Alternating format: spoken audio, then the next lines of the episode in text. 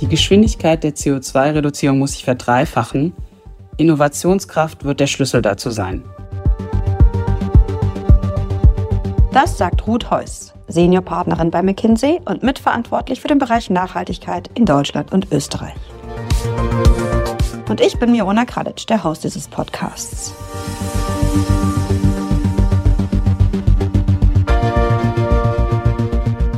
Ruth, Deutschland hat sich ein ambitioniertes Ziel gesetzt, Klimaneutralität bis 2045. Wo stehen wir denn bei den Emissionen aktuell?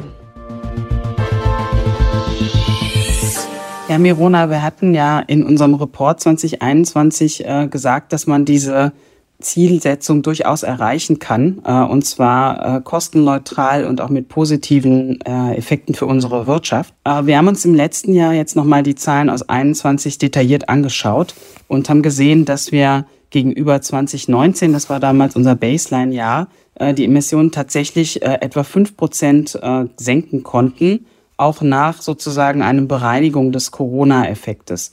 Also sind wir eigentlich auf einem ganz guten Pfad. Nichtsdestotrotz sehen wir, dass wir, wenn wir dann einmal tiefer reingehen äh, in die einzelnen Sektoren, dass wir unsere Geschwindigkeit etwa weiterhin verdreifachen müssen. Auch das war eine der Kernaussagen des Reports, um die Klimaneutralität bis 2045 zu erreichen. Puh, verdreifachen, das klingt ja jetzt erstmal nicht besonders vielversprechend. Ist es denn realistisch, dass wir die Ziele wirklich erreichen, auch angesichts der aktuellen Rahmenbedingungen? Ja, das ist eine Frage, die wir sehr häufig natürlich gestellt bekommen, insbesondere bei den Rahmenbedingungen im Energiesektor. Uns ist absolut bewusst, dass gerade die Transition auf der Energieseite natürlich extrem ambitioniert ist, sowohl was die Stromversorgung als auch andere Primärenergieträger betrifft. Gleichzeitig sehen wir natürlich auch die vielen Anstrengungen, die da bereits äh, erfolgen. Und wir glauben, dass es eine Kombination aus Ausbau von Erneuerbaren, Importe von erneuerbaren Energien äh, geben muss, um dahin zu kommen.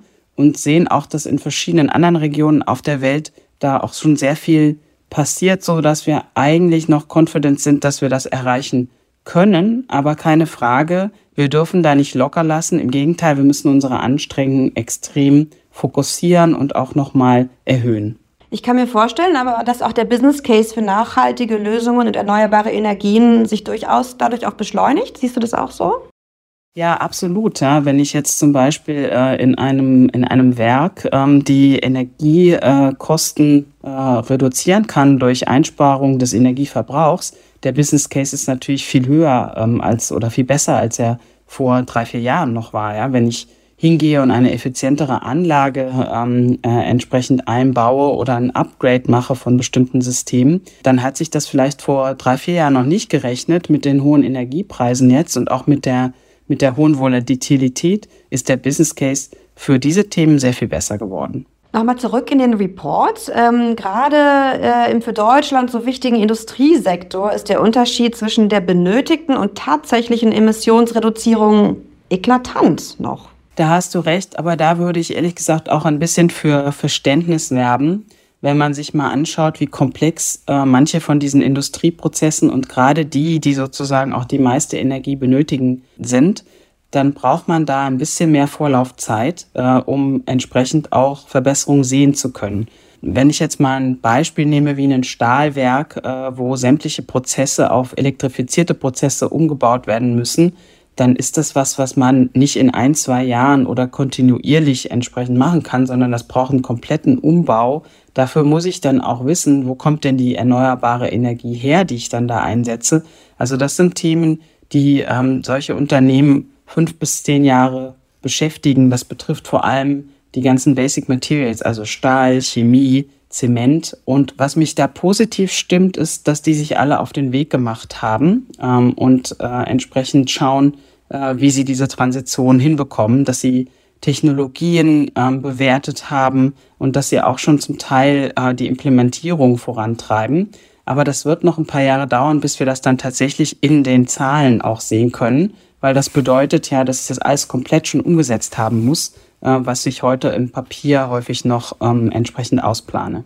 Das heißt, die Zeichen stehen schon mal gut, dass wir vielleicht in 10, 15 Jahren dann auch die, die, die Erträge, dann auch die Emissionsreduzierung messen können. Absolut. Ich würde vielleicht auch hoffen, etwas früher und nicht erst in 10 bis 15 Jahren, aber vielleicht am Ende schon dieser Dekade, dass wir da auch schon deutliche Fortschritte sehen. Genau, im Energiesektor, du hast es ja vorhin auch angesprochen, sieht es auch aktuell nicht viel besser aus.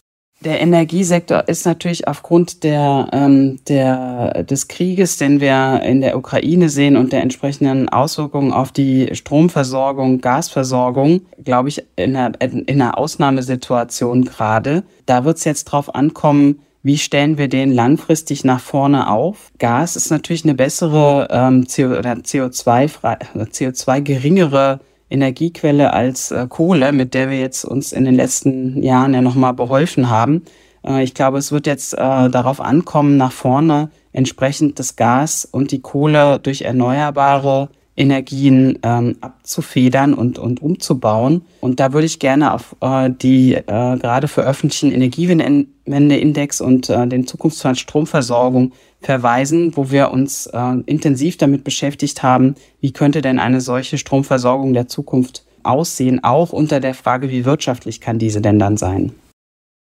Äh, das Thema Strom, äh, Stromversorgung ist ja auch gerade für den Mobilitätssektor sehr relevant, äh, ne, wo der Strombedarf äh, deutlich steigen wird durch die E-Mobilität. In dem Sektor sieht es bei den Emissionen aber schon viel besser aus, oder?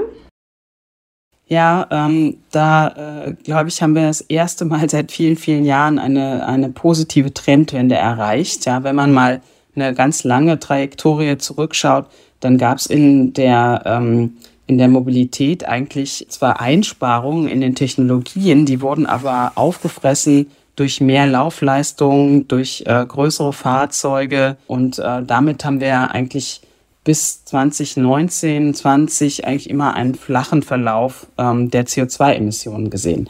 Und jetzt haben wir zum ersten Mal die Trendwende hier eingeleitet und eine deutliche Reduzierung des CO2-Verbrauchs ähm, äh, um etwa fünf Prozent gesehen. Der ist getrieben durch zwei Dinge. Zum einen ist die Transportleistung ähm, äh, um etwa drei Prozent zurückgegangen und ansonsten ist der Rest aber durch eine weitere Effizienzsteigerung in den Verbrennungsmotoren und durch ähm, die gestiegene Anzahl der äh, Elektrofahrzeuge äh, nach unten gegangen. Und da sehen wir auch einen weiteren ganz positiven Trend, dass die Elektrofahrzeuge deutlich schneller abheben, als man das ursprünglich erwartet hat und äh, dass damit einhergehend natürlich auch die Emissionen deutlich reduziert werden. Du hattest ja jetzt gefragt nach dem Impact auf die äh, Stromerzeugung. Wir haben das mal für Europa modelliert. Wir glauben, dass äh, wir durch die Umstellung auf Elektromobilität etwa fünf Prozent mehr also mehr Strom benötigen werden, der idealerweise durch Erneuerbare komplett bereitgestellt wird.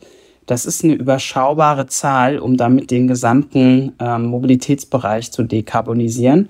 Ähm, nichtsdestotrotz, äh, da ja alle Prozesse momentan elektrifiziert werden, äh, kommen wir wieder zurück zu der Aussage, wo wir eben schon waren. Die Elektrizitätswirtschaft äh, ist der Kern der Wende. Insgesamt habe ich da jetzt aber relativ viel positive Signale rausgehört, ähm, dass wir die Klimaziele erreichen können.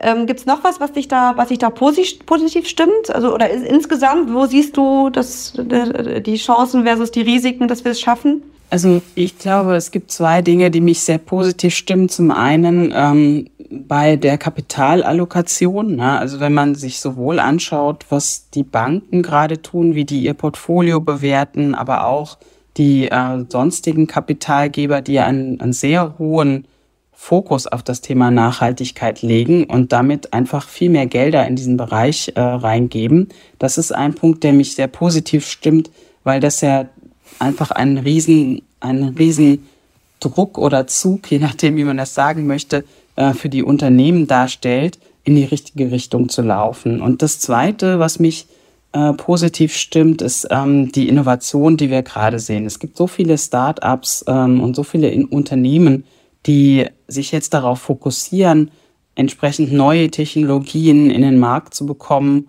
und äh, Innovationen, Prozessinnovationen, neue Produkte ähm, zu gestalten, die mit weniger CO2 auskommen und mit einer höheren Materialproduktivität, auch das Thema Recycling und Reuse äh, deutlich zu, zu verstärken so die, dass ich da ganz äh, positiv bin, dass wir, dass wir unsere Ziele noch erreichen können. Vor kurzem hatte mir mal jemand gesagt, Wir haben jetzt viele, viele Jahre unsere besten Köpfe an allen möglichen Themen forschen lassen.